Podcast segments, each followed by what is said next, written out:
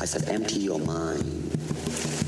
Be formless, shapeless, like water. It's about how hard you hit.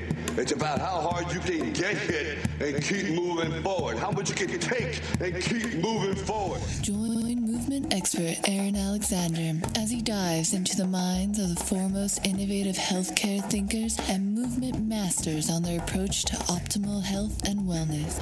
Align Podcast. Welcome back to the Align Podcast. My name is Aaron Alexander. In today's beautiful episode, I got to have my new friend, Miss Christine Hassler, on the show. Uh, Christine is a, you can call her a life coach. She is a speaker. She is a uh, counselor, I think you could say. Um, Best selling author, TV show host. Uh, she's got a really fantastic podcast called Over It and On With It. And um, just an amazing, genuine human being to uh, spend some time with. So I know you guys are going to get a lot out of this conversation. In this one, we get into uh, some of these deep knots that we may have in our bodies, in our minds, in our emotional selves, all those parts that we might not even realize, how to start to uncover those guys and how to start to unwind those things. Um, a lot of really good nuggets out of this guy. Get into how to be a better listener, what that even means in the first place, some of the more subtle things that people are saying, um, maybe not necessarily with their words, and a lot of good stuff. I hope you guys enjoy. Here is a little clip.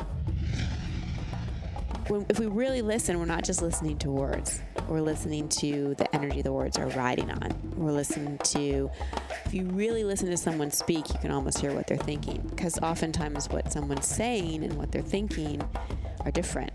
Or there's two thoughts for every one sentence that's happening.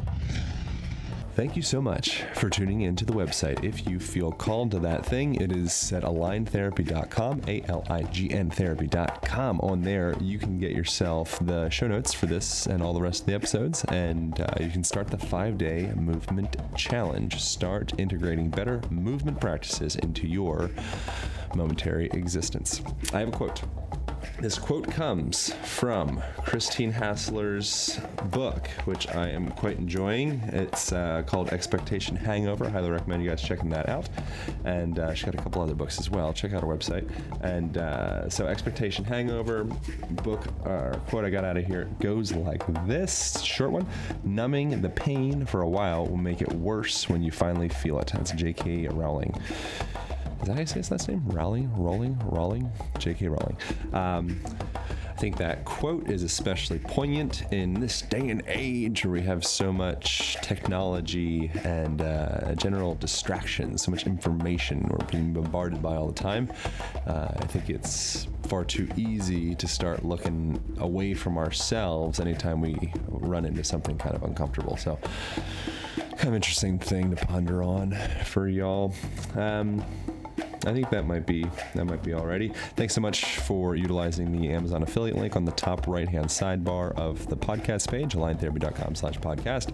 Uh, anytime you or your family buy some crap on there, just bookmark that link, buy that crap through there. We get about 7%, takes it out of Amazon and drops it into the Align Podcast Piggyback Foundation. Piggy bank. I said piggyback. Um, all right, I think that's good. Uh, we have. Oh, I'm going to a retreat in Panama. I think there might be two slots left mid-December. Uh, it's called Runga. It's with Ben Greenfield. Uh, buddy Joe DiStefano is running it. Um, get after Joe DiStefano or info at Align Therapy, and we can see if we can get you fill up that those last two spots. Probably going to fill up really quick, but um, that is an option. We're going to be out in Panama for a couple weeks doing some retreat stuff. So if you guys want to come along, hit us up. All right, here we go. Back to the show. Live ish from uh, Christine's house in Encinitas. Very beautiful place. All right, here we go. Bang, bang, bang.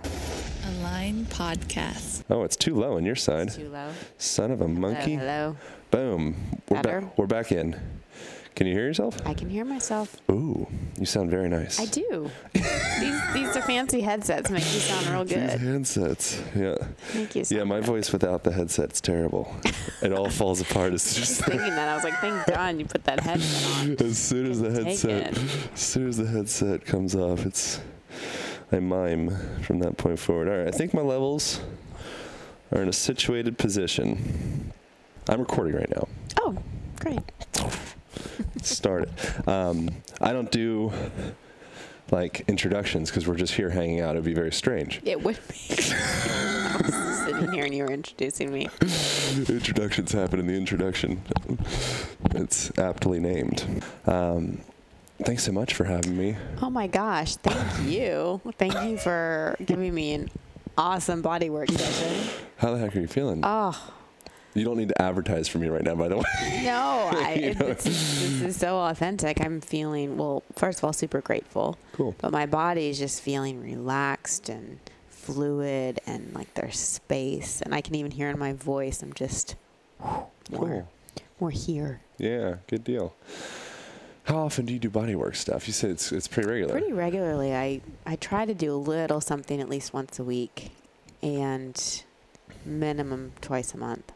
What kind of value do you find that? So your work is around. How would you call your work? Can you kind of describe your work? How, how you describe yourself? Hmm. Probably changes as It- the months it- go on. I'd yeah, imagine. yeah, yeah.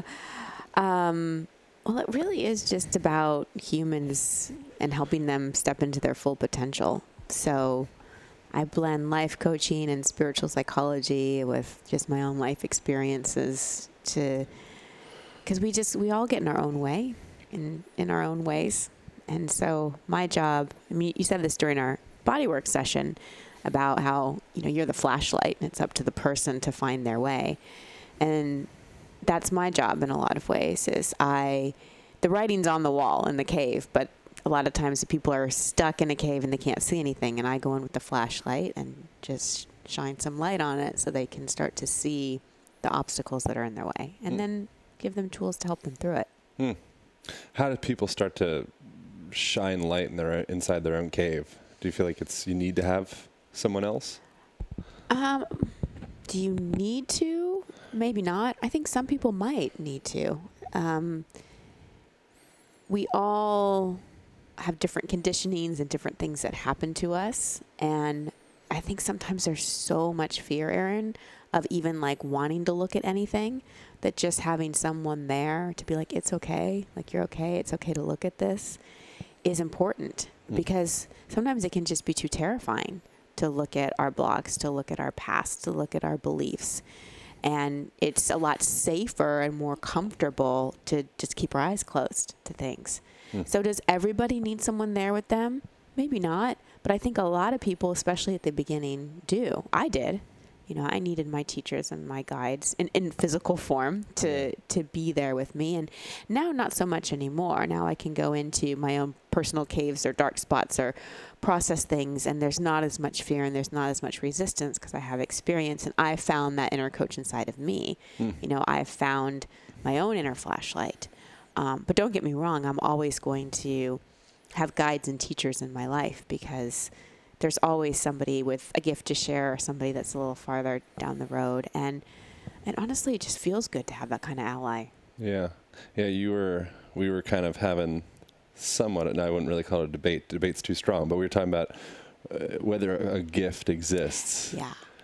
You know, and I have some resistance around that, but I also kind of agree with it. But I feel like the, the gift sometimes exists because at a young age, you've been kind of sculpting yourself towards that thing. And then all of a sudden, you're like in your 20s or 30s, you're like, oh, I feel like it's a gift. Yep.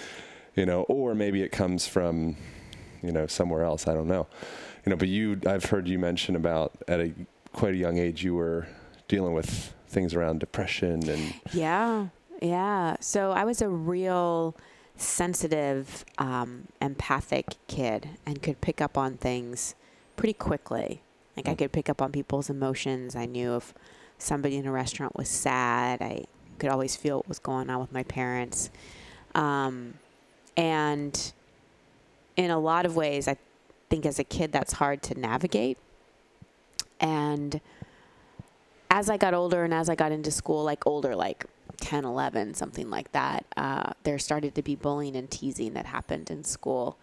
And I'll never forget, uh, it was fifth grade and everybody was passing around a note that I couldn't see.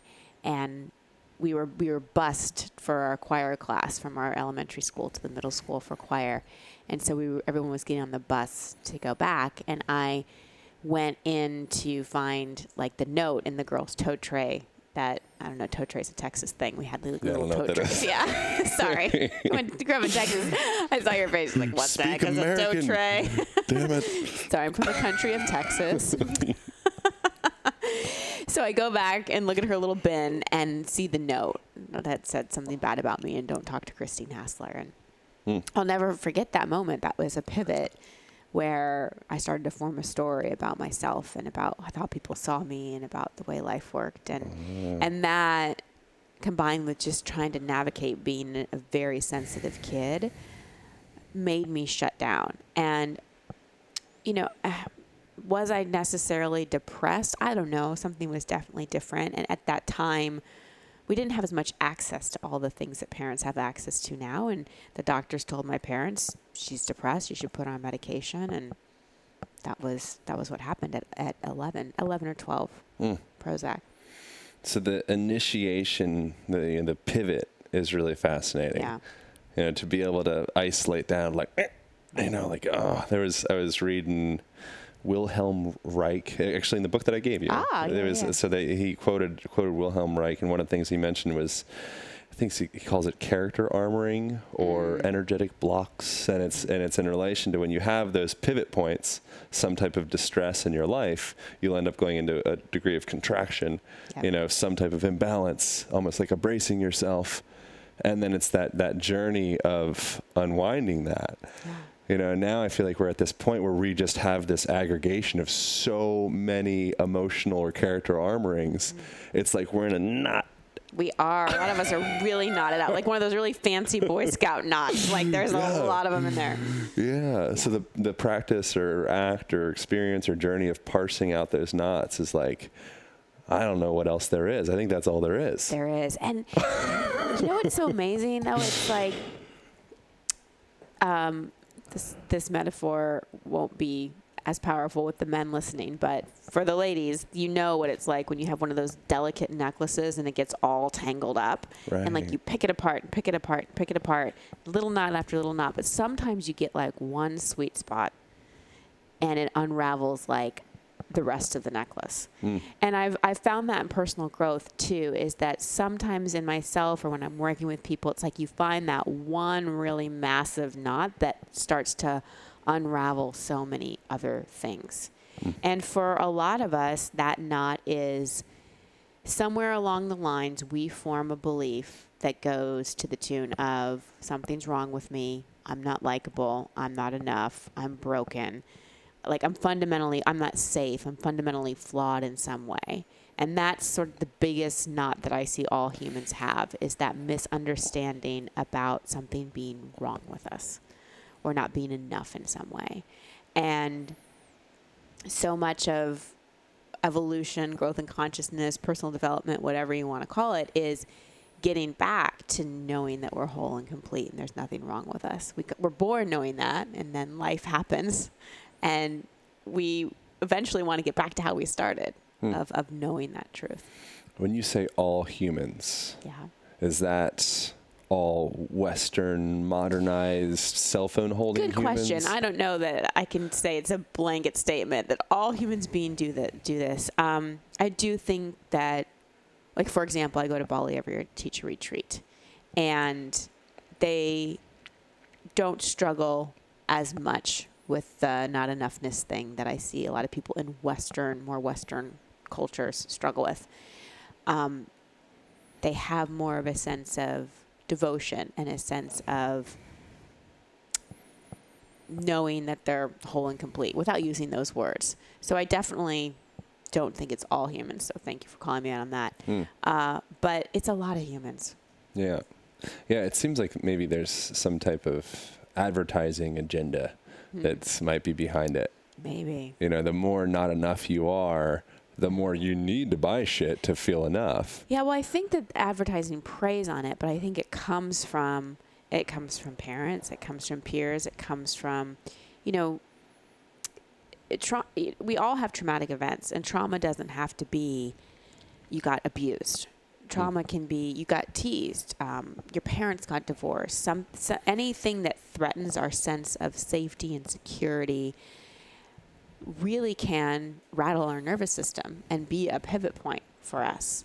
And so, unless we have people around us, teachers around us, experiences that help us remember that we are enough and there's nothing wrong with us, it's really hard for those belief systems not to be formed because since none of us are fighting for like basic survival, nobody listening to your podcast right now is worried about, oh my gosh, like, am I going to get eaten by a tiger tonight? Am I going to have food to eat tomorrow? Those Yeah. kinds of things. So, what fights for survival is our ego.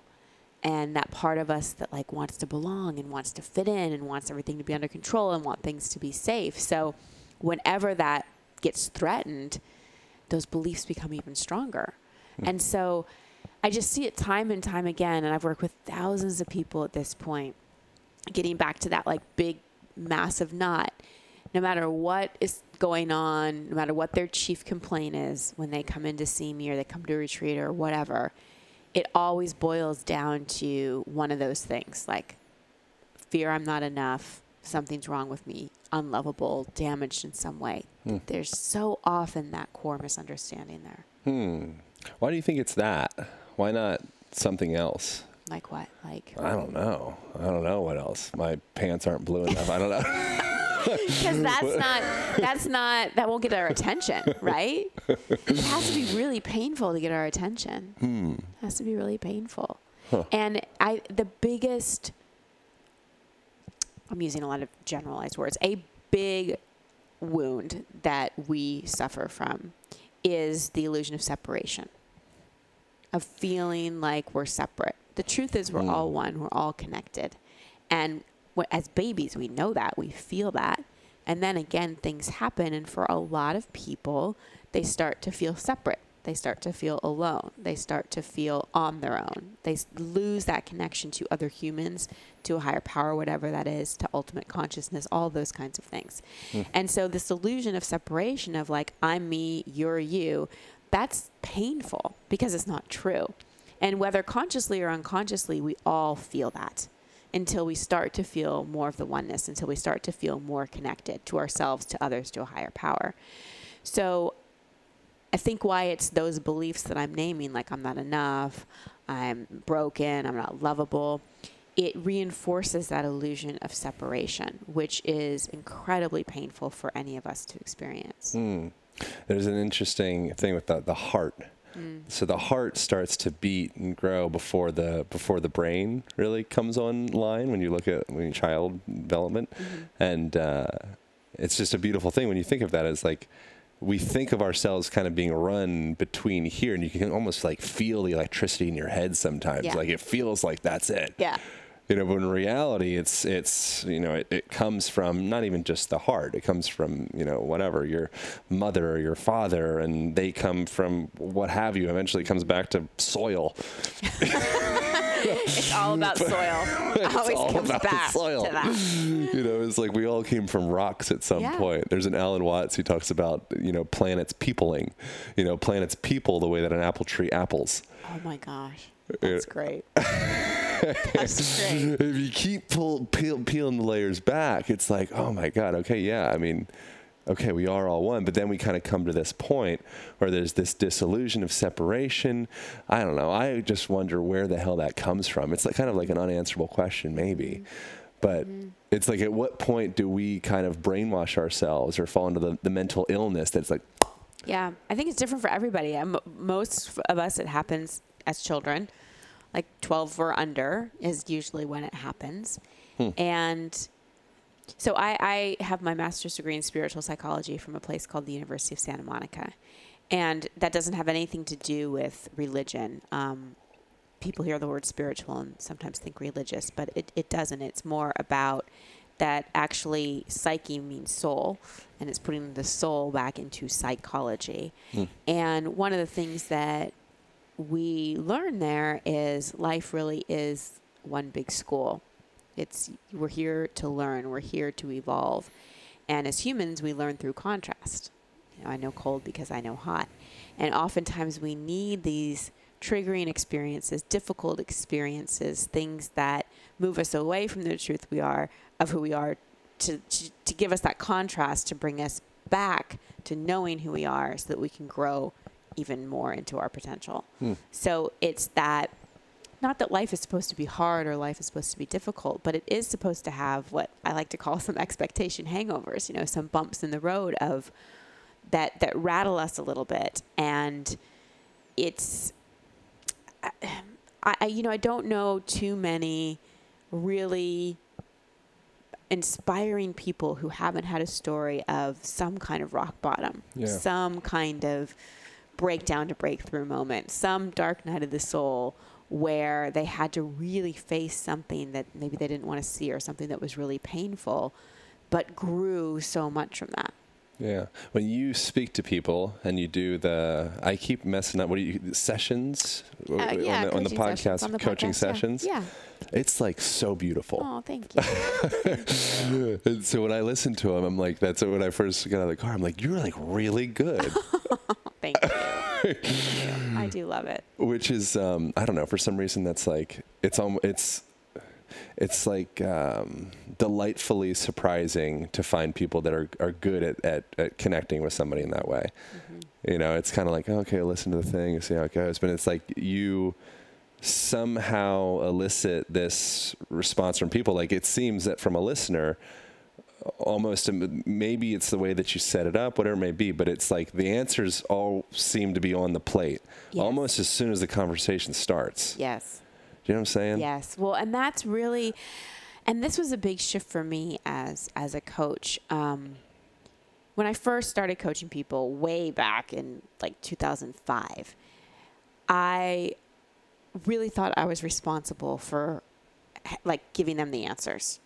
You came to me as a coach, I have to. You have this problem, I have to solve it for you. And over time, as I've developed as a coach and had more training and had great teachers, it's like no, no, no, no. It the answers are everybody has all the answers inside. Our job as a coach or a body worker or whatever it may be is to help people again shine that light so that people can see them and so that they can find them. Hmm. But part of what I think has helped me as a human being, as a coach, as a friend, as everything is looking at my own story of where I felt not enough or broken in some mm-hmm. way. And the more compassion I have for myself, and the more I know that's not true about me, the more I don't see other people that way. Hmm. Like I know no matter what they're going through, they are enough. They're not broken. They have they they're not mm-hmm. ill-equipped to deal with it. And it's also not my job to save them. Are there any types of uh, tools? You know, so so from my perspective, I see movement faux pas where I'm Yeah. like, oh dear God, Oh, no, don't bend over like that. oh God. I know. I'm, I'm like, how am I sitting? Oh my god, very. I'm my Are there what I know? I, I I know without a doubt there are. What do you see from like a conversational standpoint? Uh, like connection, verbalization, of faux pas between people. Because I noticed your language during those sessions is uh, very accurate. I would say, or it's in, it seems intentional. It feels it feels like it's like oh, okay. You kind of you you go into a, a very different role in that than you are right now. Yeah. It's I really do. it's very interesting. like a channel. Yeah, it kind of is. It kind of is like a zone. Um, right, because right now I'm more in like you're leading, right? Hmm, so I guess I don't know. yeah. I don't think so. well, it's, your I don't, I don't think so. Um, but it, yeah, I I faux pas. Well, Or just tips, th- things like there's there's yeah. what there's a couple things when people keep affirming what they don't want like it's so hard and i don't know and my favorite response to when someone says to me i don't know is well if you did know what what do you think and they always have an answer Right. usually i have to ask it a couple times um, but the the reinforcing the story we don't want to tell is is i would say like a verbal faux pas also the people are just really hard. We're really hard on ourselves. And I hear that a lot too. Um, we're really hard on ourselves or we're, we're quick to blame another. Um, and a funny thing too, and I've pointed this out to a couple people that come on the show who are, are seemingly coming on because they want my advice and my help, is they just keep talking and talking and talking and talking and talking mm. and never pause to ask the question or get the feedback or really, really listen. And that, I, a lot of times people ask me, like, what do you think your greatest skill as a coach is? And my answer is always listening, listening and compassion. Those, and compassion doesn't mean I'm feeling sorry for someone. Compassion, co means with, passion means suffering. So compassion just means I'm being with their suffering Yeah. and just holding space for that. Uh, and then I just really, really listen, really listen. Because when, if we really listen, we're not just listening to words. We're listening to the energy the words are riding on. We're listening to, if you really listen to someone speak, you can almost hear what they're thinking. Because oftentimes what someone's saying and what they're thinking are different. Or there's two thoughts for every one sentence that's happening. And so that's that's my job is just really, really listening. Hmm. Why is it that some people are able to connect into that empathy and other people aren't? I think it has to do with our relationship with ourselves. Yeah. So, so a lot of people are good at sympathy. They're good at, oh my gosh, Aaron, I'm so sorry you're going through this. Oh, I feel so bad for you. Like, oh, like, and that's taking on people's stuff. That's and that's judgment. Sympathy is judgment because if I'm feeling bad for you or think what's going on for you is so awful, I have a judgment. And that's feeling sorry for, that's pity. Whereas empathy is more like compassion. It's just like I'm with you. I'm I'm in this with you. I'm holding this space for you and I can appreciate what you're saying because I can relate it to maybe when I felt something like that. But I'm not taking your stuff on. So people that can't do empathy, I think it's not that they're evil people. They just have a fierce inner critic hmm. and lack empathy for themselves. And intimacy is hard. When we can't be intimate, intimate with ourselves, like I do a lot of corporate speaking and I Trojan horse the spiritual stuff. and so I call meditation mindfulness. Yeah, right, exactly. And I'm like, let's do a mindfulness practice. And uh, I- and I say, would you? How many of you suffer from anxiety? And in a corporate crowd, like every hand goes up in the room, and and I say, well, would you want to be free from anxiety? And they say, yeah. And I'm like, all right, I'll tell you how. Like, you can totally be free of anxiety if you're fully in the present moment. Anxiety only exists when we think about something that hasn't happened. So I'm like, uh, so let's do an exercise. Let's close our eyes, and I'm going to take you through a presencing practice, a mindfulness practice. And I just spoke a couple weeks ago. It was like about a thousand people, and people close their eyes, and it's amazing how fidgety people are just sitting with their eyes closed, like for a minute, barely a minute, because there's such discomfort with being with ourselves sometimes. Yeah. So back, so I'm ask, I'm answering your question in a very long-winded way, but how we are with ourselves directly impacts how we are with others.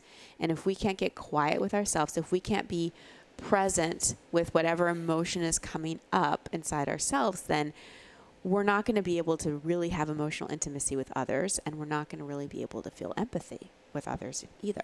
Mm. So it always starts with us. It seems like the cell phone is. Um, There we go. it's kind of like putting a cork on the volcano. Yes. Yes. yes. You know, and it's it's it's like I think it's way bigger than what we give it credit. Yeah. You know, it's like oh, it's just a little Twitter. No, I mean it, it, it fires up the same dopamine receptors in the brain as heroin. You know, but it- we don't have we don't have access to we we don't we don't ever allow ourselves to uh, to kind of go head first into that boredom. yeah. You know, there's a you know Anti Fragile the, the the book. No, Oh man, really, another one. it's I good. It's a, add to the yeah, this this is an important one. Nassim Taleb, Anti Fragile. Okay, Yeah, and but one of the things it gets into in there is um, that we need skirmishes. You know, we need these little ba- battles, these little pivot points, Mm-hmm. in order to kind of change course course correct. Yes, that's true. You know, so if you're in an economy that's just great for a really long time, and it's just like everything's just great, Yep. Watch out. Yep. You know, and so it's a similar thing. If you're just kind of under the radar, you know, where you're, oh, I just, I just check my Instagram, I check the thing. I always have something to kind of keep me going. I don't ever really get into, you know, whatever the depths of my, my myself are. Eventually, you might be kind of on the road for something big. Yep. Exactly. And and that's um, another reason I wrote Expectation Hangover is because an, ex- an expectation hangover is when things don't go according to plan or things go do do go according to plan but you don't feel like you thought you would like you get the great job that you Yeah. thought was going to fulfill you or life just throws you an unexpected curveball and I I basically say they're inevitable. Like everybody's going to have disappointment in life, and the more you kind of try to avoid it and just brush things under the rug and use suppression and coping strategies like overworking or over social media, being on your phone, or even over exercising, over wh- whatever. Yeah. Eventually, something's going to happen that's going to wake you up, and so you can either have a consistent practice where of meditation or emotional processing or working with a coach or something where you're consistently checking in or you can wait for a volcano to erupt and i was actually so I- mentioned bali i have retreat there every year i get there the volcano is on a four out of four likely to erupt Perfect. Right. Yes. I'm like, oh, this is fabulous. We're feeling tremors. I get there a week before the participants come. I've got 22 people coming, and I'm in this spot of what do I do? I'm hmm. responsible for 22 people coming. So I give them the information, and I really surrendered it. I really surrendered it. I'm like, okay, God, like, if anyone's not supposed to be there, gracefully intervene in, in some way. Because I knew that if if the volcano erupted we were we were safe physically but the airport would have been shut down. We would have been we would have been without power electricity like all those kinds of things. Hmm. And but it was an incredible metaphor because we could feel the tremors you know hmm. and it it a volcano is so like a human in that you can suppress it and suppress and suppress for a while. And at first like there's little tremors and then there's like maybe bigger tremors and then there's like kind of an earthquake and then the thing freaking explodes. And we don't have to wait for the explosion though. That that's the thing. You don't have to wait to get laid off. You don't have to wait to get cancer. You don't have to wait to you know have your spouse leave you or go into debt or something like that. But if you need a universal 2 by 4 to wake up you'll get one and i needed a couple i had a couple 2 by 4s and now i am more proactive so that I don't have to. I listen more. I listen to my body. I listen, I pay attention to what I'm creating or not creating in my life and, and look for those nuances. But I needed a few massive expectation hangovers to wake me up hmm. because I like control. Yeah, right. I liked like having it together and knowing things and certainty. Yeah. So do you ever evolve past those like transferences, you know, transference and Mm-hmm. being a fancy term for carrying on childhood stuff or Mm-hmm. do you always just kind of uh, move with it? I think both. I think some people might evolve past it or grow past it or know when it is that and be able to shift because that that's the ultimate in in, in really integrating because we can be aware of our childhood patterns and we can be so psychologically aware and i think a lot of people get stuck in the therapy loop Yeah. of just totally. talking So and annoying. talking and talking and talking So and talking. terrible. I know, welcome it's to terrible. welcome to Encinitas. Ex- yes. So there's a lot of talk, but not a lot of integration and change. And uh, and and I get that because the integration and change is the hard part. Reading books and talking about it and understanding yourself psychologically is a great step, but it is the beginning. And where the the rubber really meets the road, and, and where the true shift happens where you're actually changing not just your external life but your your brain chemistry and your cells. And that's where physical ailments and your health changes and relationship changes and financial changes and all that happens when you're embodying and integrating all the awareness. But that takes breaking patterns. That takes being uncomfortable. That takes being in uncertainty. That takes knowing when that like automatic response comes up, you choose a different behavior, and that takes practice. I think one of the things that I love about my podcast is that people consistently write me and say, I'm so glad to know I'm not alone. Yeah, right. Because there's a personal growth expectation hangover. There's a lot out there where I talked about this with Josh Trent on his podcast too about like the positive vibes only and we should be happy all the time and like if you don't have what you want you're just a crappy manifester. And a lot of people think they're failing at personal growth. And I'm just like no no no no no. Like it's it's not so easy. It's not an overnight process. It's not a quick fix. And you're going to have those moments or thoughts or days or experiences where you're not positive vibes only, where you're going to want to have a cry and you're you're that's just human. That's just normal. So I I like to just embrace the full human experience and not get stuck in the the gunk of, of the victimhood and feeling sorry for ourselves and, and that type of thing. But at the same time make space for all all human emotion and everything Yeah. that we can experience and have compassion for those things as well. And not be hard on ourselves when we don't have positive vibes only. Wanted to take a brief moment and thank Sun Warrior for supporting this podcast. They are, in my opinion, the most delicious vegan protein that I've found. Um, they are raw, sprouted, and fermented for increased bioavailability and general deliciousness.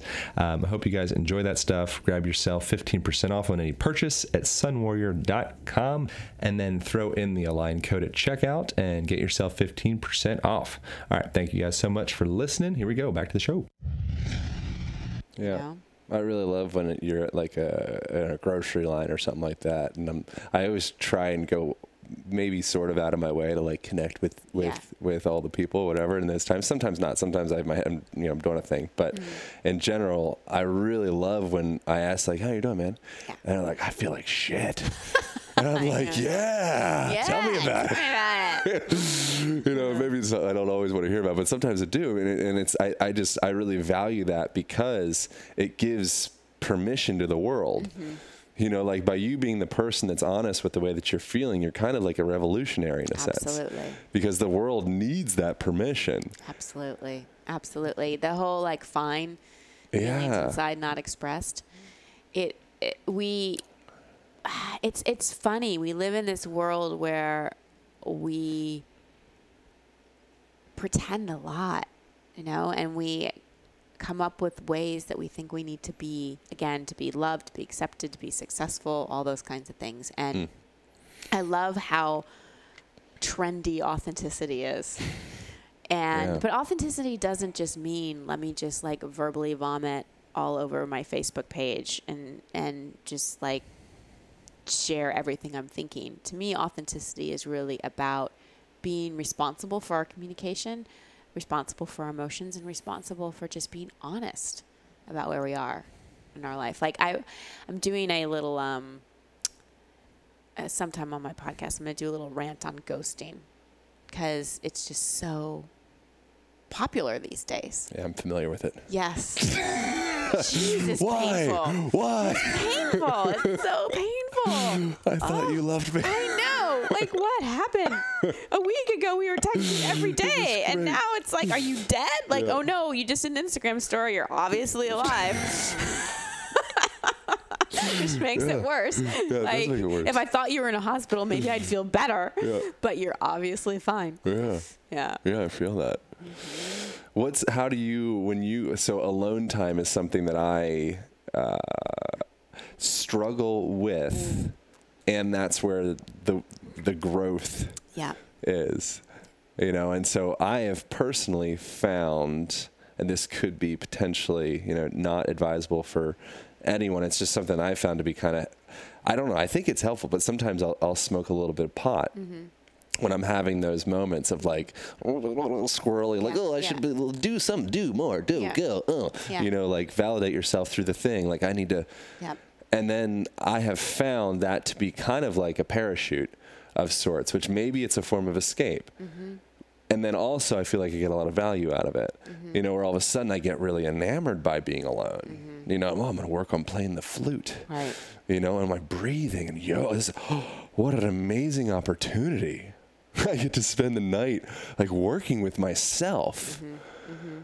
You know, do you have any thoughts on on using substances I do. I think um, sometimes they're useful, sometimes they're coping strategies. Mm-hmm. So, what I would encourage you to try, and the next time you're in that like alone and the the feeling, like what would you describe the the uncomfortable feeling as?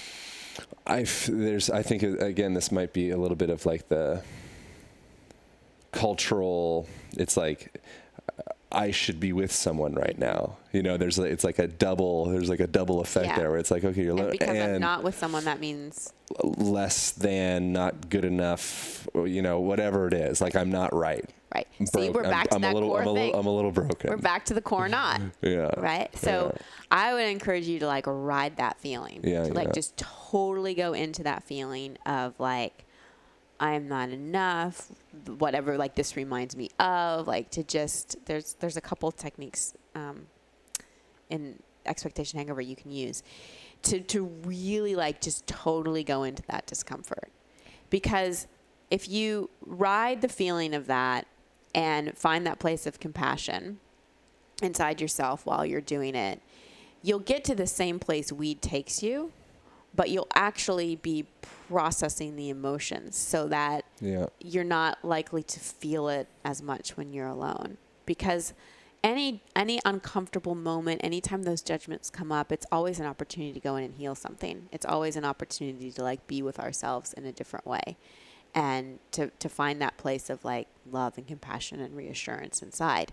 So just like we look for to the other person to do that, we look for we to do that, we look for TV, all those kinds of things. Like mine, so in school, um, when I didn't have friends, TV was my best friend. Right. So I have to be careful with TV because if I'm feeling lonely or sad or whatever, I'll just want to turn on the TV.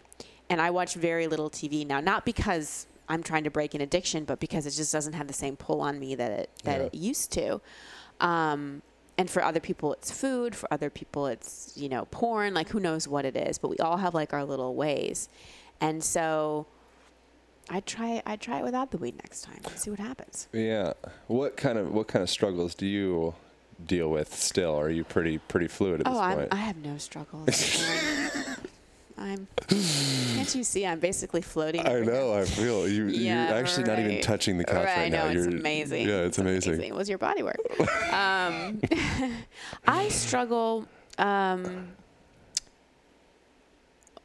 I still bump up against the like I don't belong one Mm-hmm. every now and then, um, and comparison is one I have to be mindful of, of comparing myself to others and why am I not X Y Z.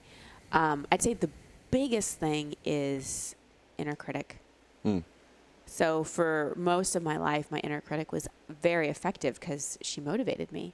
She like got me a very successful job at a young age, all kinds of things, and so I have to watch that. Just being um, kind and gentle with myself. I struggle with loneliness too at times.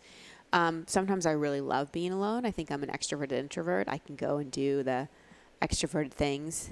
I recharge alone, but I definitely have those lonely moments. Yeah. You know, absolutely. It's interesting the, the usage of certain like uh, psychoactive substances, like like like uh, psilocybin or LSD or whatever. There's, now it's like, oh, there's legitimate studies going into this. What people have been saying for millennia. Yeah.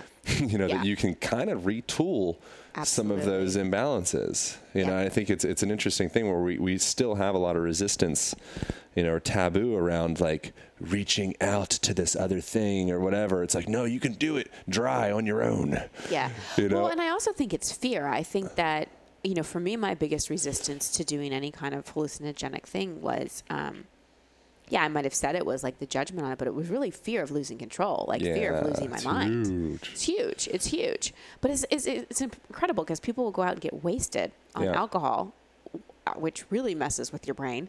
Um, That just scrambles what you just already scrambles, have. yeah, and then and then and then you're just more depressed because it's a depressant. Yeah. So, anyway, um, but yeah, I think it's it's I I believe that there's so many medicines out there, and Yeah. and especially like we were talking about before we started recording. Like I've definitely done um, hallucinogenics, plant medicines, and it's been very hel- it's been in a facilitated environment with a shaman, it's it hasn't been like, hey, it's Friday night, like let's just go do DMT. Right.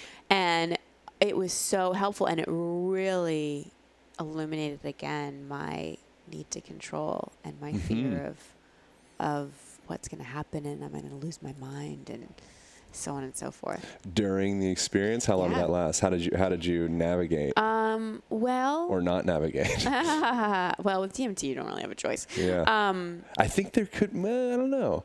I mean, Maybe I don't know. Go on. enough. Yeah, the resistance is what enough. makes it. But yeah, if you, I guess, if you do the right dose, maybe there is no choice. I think I was so uh, there was a part of me that was so desperate for answers and so desperate to get out of my own head.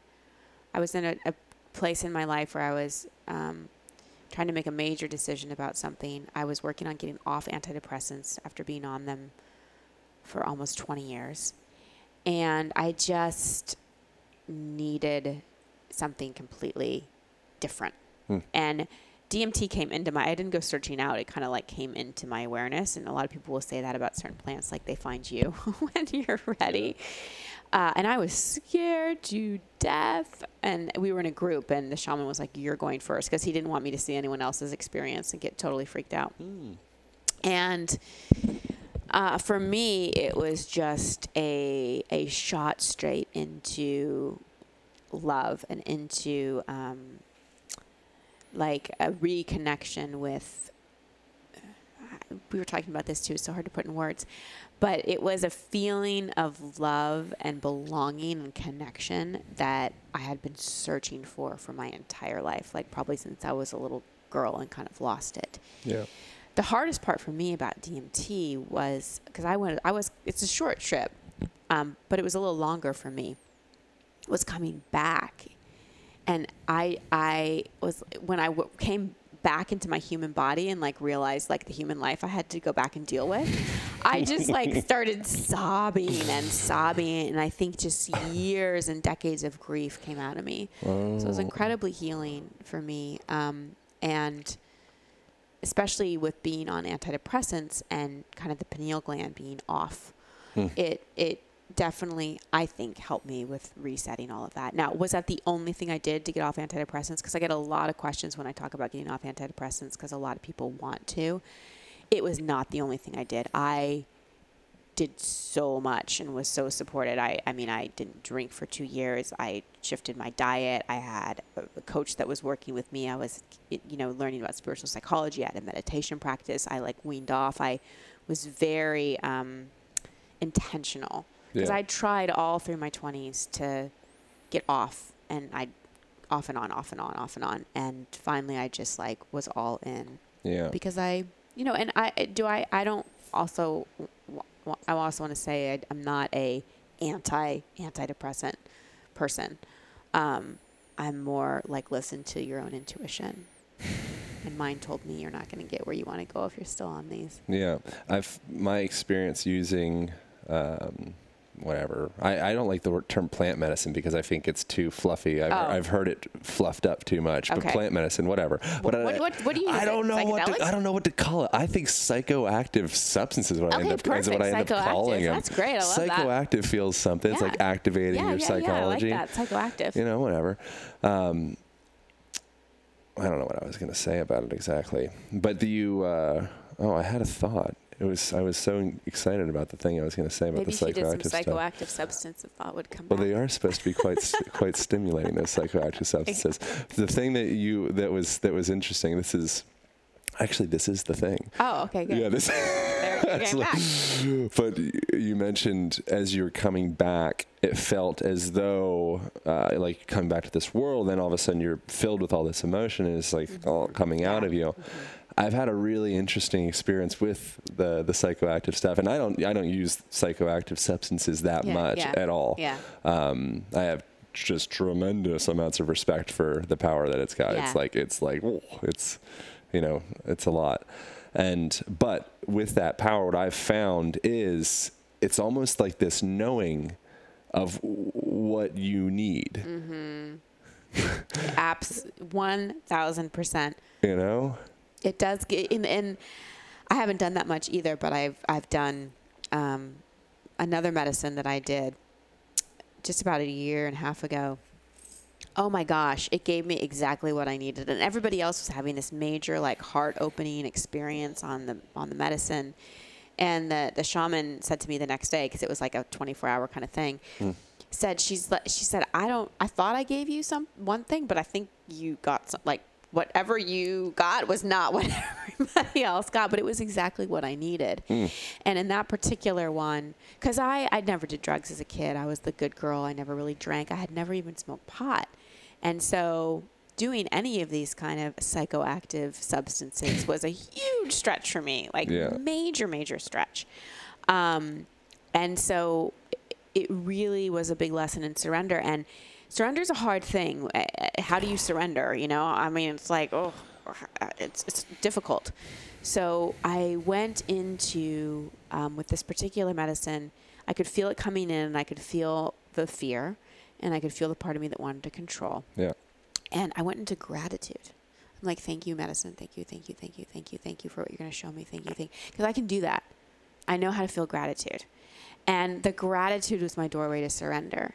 And that's such, um, that's been such a great reference point because these, these journeys give us reference points. And it's been such a great reference point for me of if I know I need to let go of something and I know I need to surrender, but I'm just, I can't freaking do it, I go into gratitude. Gratitude for the experience, gratitude for the uncomfortable sensation, just like gratitude for like knowing that I'm going to be guided through it. And I just go into that. And that so helps me loosen my grip and my control and my fear about things. I wonder how, because that is that that inner grip, that inner like clenching that most Yeah. of us, myself included, you know, I, I still am aware of, of some some clenchings. Yeah.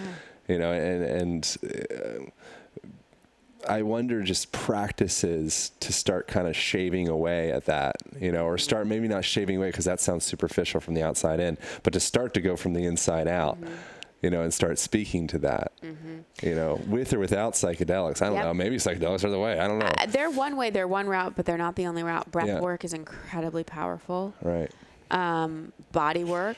I mean, the body is such a messenger. It's amazing how brainwashed we are to think that like we just get random ailments and have they have no like mind body connection. Yeah. And we Well, just run to a doctor. It's a total disassociation. It's not my. It's not, my fault. This is an outside Yes. in. It happened to me. Yeah, and then and then it it, it rewires in our brain that our body's against us. Yeah. It's like no no no no no. The body's the ally. It's trying to get our attention about something, and if we can listen to the body and um, and not make it the enemy and, and work with it, then I think that's one way that uh, that we really that we really grow and that we really pay attention. Uh, and then and also like looking at what we're manifesting in our life.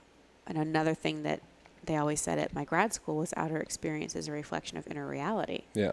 So if you don't like what you're seeing in your outer experience, then sort of look at look at how that's a mirror. People that trigger us, great reflections of what's happening Totally. inside. It's a lot of responsibility, though. So it is a lot of responsibility. Yeah. It is. Yeah, but it's a lot of freedom too when you realize that you are at cause at a lot of a lot. But it's a it's a balance because you don't want to go into blaming. You want to have compassion.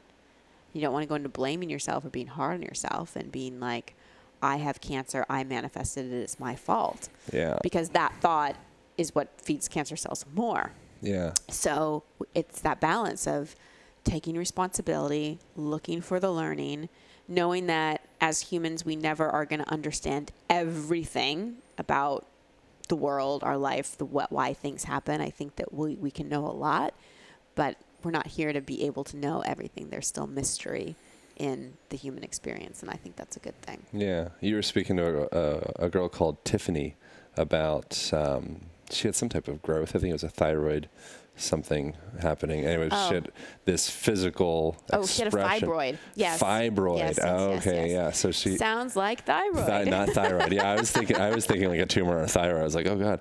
Um, you know, but one of the things that she came to, and you kind of shined the flashlight on for her, and then it popped up. Mm-hmm. Right. You know, which is which again, I was just like really uh, enjoying listening to. Um, was that that that that physical manifestation is.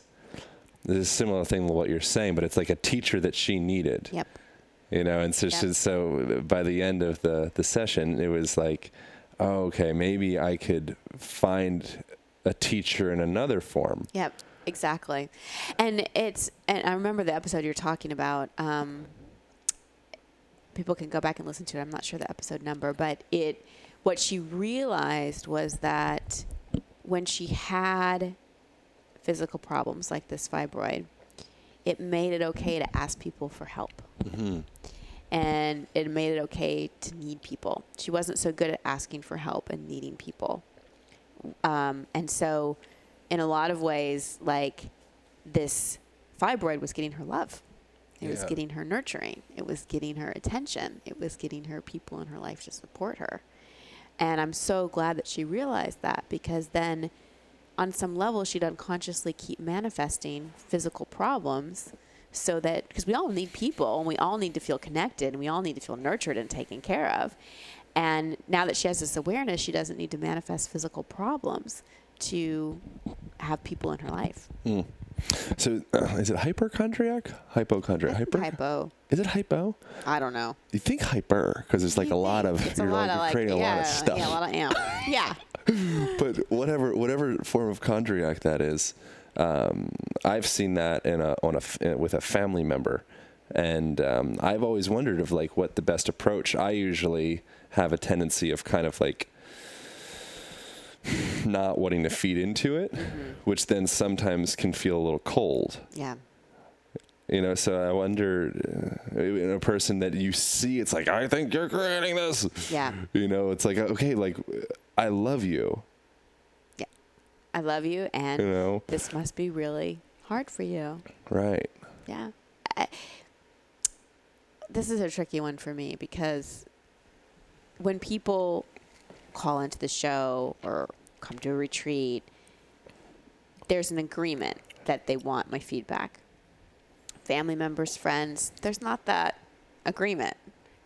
And so when I see people, especially people that I love, and I can kind of see what's going on, um, like if it's a hypochondriac or hyper hyper hypochondriac situation or whatever, and you know, have to remind myself it's not my job to save them. That everybody deserves the dignity of their process. That I'm not God, and maybe I don't know better. You know, and um, just love them the best way that I can, but not reward um, victim behavior. That's something I've been mindful of in my life, especially people close to me, is not to enable victim behavior. And that's a that can feel cold sometimes, especially if you're a people pleaser and you're a rescuer and you're a caretaker.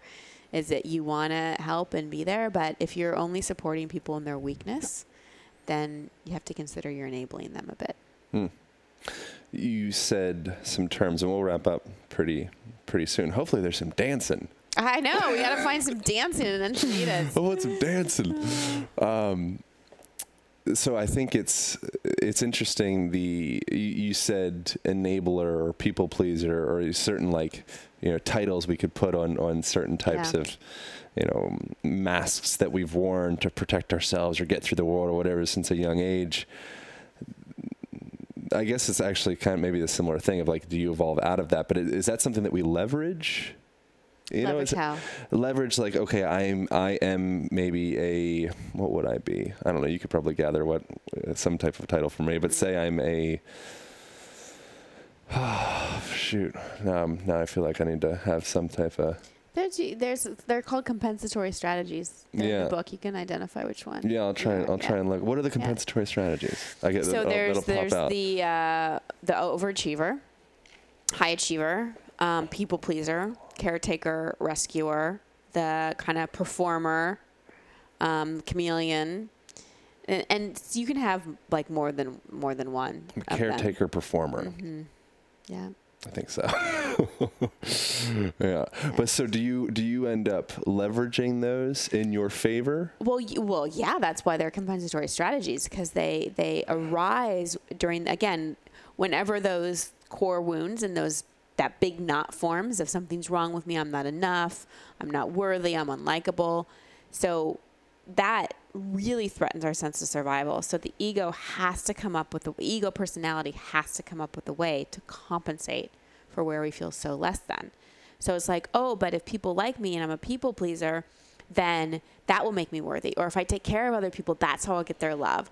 Or if I just am a performer, then I can deflect conflict and nothing bad's happen. Or if I'm an overachiever, I may not be liked by people, but at least I'll be successful. Right. Like so they're we leverage them in that they create results. They create relationships, they create validation, they create a lot of stuff that's I'm using air quotes good. However, they're depleting in a lot of ways. Um, they can lead to resentment and they keep us, they take up a lot of energetic real estate. So we're less likely to really step into our gifts and Mm. really let like our light shine and really live into our full potential because we're constantly um, navigating for survival and acceptance and validation and proving something versus really listening to the whisper of our soul and our intuition. Hmm. Yeah. was really nice. Yeah. Well, I think we uh, we gotta wrap up. Oh, we are. We're That's the end of fast. it. Yeah, but that was really nice. I mean, like the whole, the whole, and and the last part. Oh, but, but the, the the whole experience. Um, how do people learn more and all that stuff? Oh, thank you. Um, well, we talked about the podcast, so Yeah. over it and on with it. Every Wednesday, a live life coaching session is aired. No scripts, no, I don't know anything about the people. We just get on and I ask them what their question is, and it's amazing. I've only had in 116 episodes, only four people use a different name. Four, four or five, six people use like a different name. People are super raw and vulnerable, and Hmm. then I break down the call afterwards and explain why I did what I did. And I always have to re-listen to it because I'm so in flow, like in flow state when I'm doing it. I have to like go back and re-listen to it to kind of break down what I did. Um, and then Christine Hassler, I'm on Instagram a lot, Facebook. My um, coaching assessment, you can opt in at christinehassler.com. And then Expectation Hangover, my last book, is out there How, everywhere. how do you self coach when you when you're listening to it? Maybe self coach isn't the best word. It's a fine word, I guess. Mm-hmm. But when you're listening to it, what's your critique of yourself, Oh, um, and how's that evolved over the episodes? You know, uh, what's really great is my inner critic doesn't really flare up. Um, I really listen to I, what I'm listening for when I re-listen to it is teachable moments. Because, like I said, I'm so in the zone when I do it, and I have a lot of coaches that listen and a lot of people just that, that want to learn, and so I'm looking for those teachable moments of like why I said what I said, or why I use this tool, or how this is relatable to the listener. So that's what I'm looking at. I'm looking at how do I like take what just happened and break it down and make it make it teachable. So that's the lens I'm looking f- through when I when I listen to it. Are there any parts as you've listened over the how long you've done the podcast? Two years. Two years. So over the years, you've re-listened to most or all Yeah. of them. Yeah. Uh, how do you feel like your evolution with speaking to people has changed in that two years from episode one to episode now? Um, well, I mean, I'd hope after doing it two more years, I'm getting better and better at it. Not from the sense of like um, creating better results for people necessarily, but just well, uh, when I listen to it, I think that I just hear my own um, my own evolution affecting the engagement with the caller. Like in the two years that I've been doing the Right. podcast, a lot has happened in my life. Yeah. and uh, I've had a lot of different teachers. I've had a lot of different experiences. I've had a lot kind of happen for me, and so in that, there's just more that I can pull from. So like my my kind of toolbox keeps expanding. Cool. Yeah. Is there anything else you want to mention before pressing off record? No, I think that's it. I, I would say, well, lem- yes, um, n- not not about me, but you know, for people listening, I think that a lot of people listening can relate to being hard on themselves and being judgmental of themselves and really just not cutting themselves a lot of slack. And we are our own worst enemy. And you don't have to get to positive vibes only, but but it is important to find a voice of compassion in your head. And when you notice like that inner critic or you notice something negative, just gently say stop And you don't have to go to I'm the most amazing person on the planet, but you can go to I'm doing the best I can or I forgive myself for being so mean to myself. And one of my favorite tools, and this is one that I give a lot because it's super easy, is if you're having like an inner critic flare up or you're just being mean to yourself or whatever, have a picture of yourself when you're little, like anywhere from two to five years old. Mm. Have it on your phone, save it somewhere, and just look at a picture of yourself when you're little. Look into your own eyes and you will feel the feeling of compassion and you'll be like that's who i'm being mean to that little guy or that little girl like that's who i'm being mean to right now and oftentimes it'll bring up emotion and that's good right because a lot of times what has the inner critic firing up so so much is we have just so much repressed emotion and we're just out of touch with compassion because we're just emotionally shut down so just looking at that little picture and connecting to that is a great way to like bring that voice of compassion and nurturing back. Mm-hmm.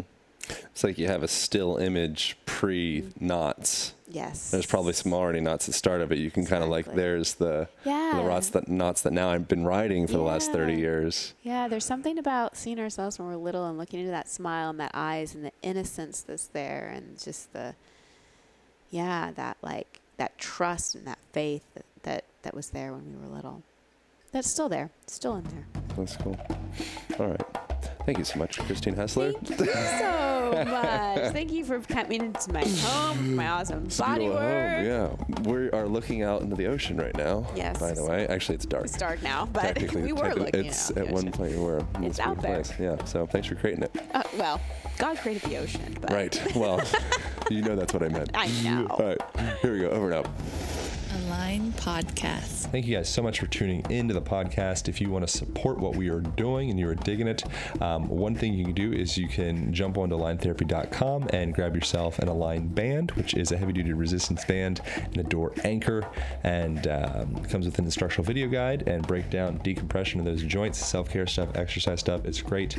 Um, some free things that you guys can do, one of which would be, as we mentioned, utilizing the Amazon affiliate link, top hand, right hand corner of the podcast page and uh, just bookmark that thing. Anytime you purchase crap on Amazon, we get about six or seven percent of that. Costs you nothing.